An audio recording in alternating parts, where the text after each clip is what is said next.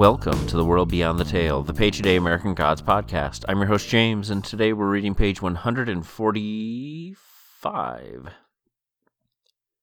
Mead three times and sealed the pact. What other choice of action did he have? The buffalo headed man reached a hand into the fire, stirring the embers and the broken branches into a blaze. The storm is coming, he said. Now there was ash on his hands, and he wiped it onto his hairless chest, leaving soot black streaks. So you people keep telling me. Can I ask you a question? There was a pause. A fly settled on the furry forehead. The buffalo man flicked it away. Ask. Is this true? Are these people really gods? It's also. He paused. Then he said, Unlikely, which was not exactly the word he had been going for, but seemed to be the best he could do. What are gods? asked the buffalo man. I don't know, said Shadow. There was a tapping, relentless and dull. Shadow waited for the buffalo man to say something more, to explain what gods were, to explain the whole tangled nightmare that his life seemed to have become. He was cold. The fire no longer burned. Tap, tap, tap.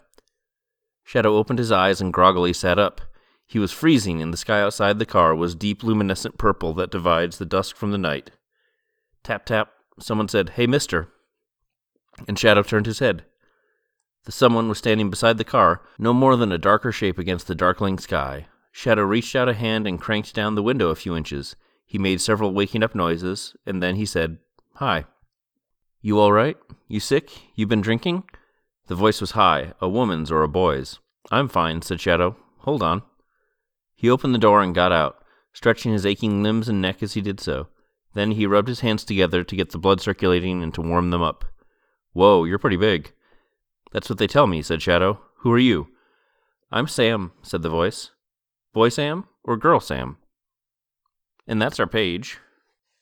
Buffalo Man reaches directly into the fire pit to stir the embers into a full fire, which is a pretty cool trick. I wish I could use that when I go camping, honestly. But more importantly, he warns Shadow of the coming storm, which Shadow's pretty sick of, but he doesn't ask about the storm more specifically, he asks broadly for answers if it's true that he's dealing with gods. And instead of giving Shadow a proper answer to the Buffalo Man, then asks Shadow a question of his own, which is, What are gods?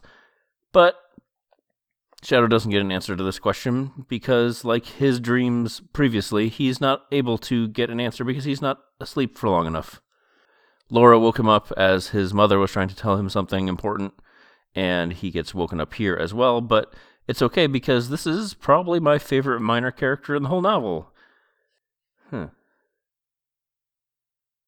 Hmm. I have a note here that makes absolutely no sense. Oh, okay. Before we get to my favorite minor character, apparently I can't keep my notes in order, but in Sandman, Ishtar states that the gods start as dreams and spend time being worshipped, and then when there's no one left to worship them, they return to dreams for a final time. Thus, gods, in Neil's work at least, are not so much real as they are ideas or dreams. But as we discussed previously, just because they are dreams or ideas or anything like that, it doesn't mean they're any less real, especially in Neil's work.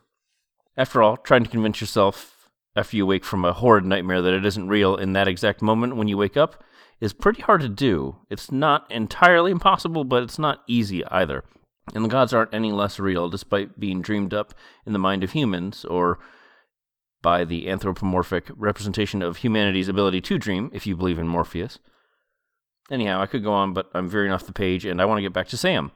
It's dark. Shadow can't make out the person next to him knocking on his vehicle's window, and believes that it's either a woman or a child based on their voice. At the bottom of the page, Shadow asks, Boy Sam or Girl Sam? And we don't get an answer on this page, but I wonder if Neil might have written the scene a bit differently given our society's incredibly slow turn into a broader understanding of gender, but perhaps not. I don't know how woke Shadow is, or I guess I should say I don't remember how woke Shadow is. He is certainly on his own journey right now, so I, I do wonder if Neil would have made him more woke than he already can be throughout the novel. But I guess we can wait until the new season of Starz premieres in March to see how it all shakes out. Get in touch with the show at theworldbeyondthetale at gmail.com or on Twitter at worldbeyondpod. Thank you to Julian Granganage for his version of St. James Infirmary Blues, which we use as our theme. And thank you for listening. I'll be back tomorrow with another page, and remember, only the gods are real.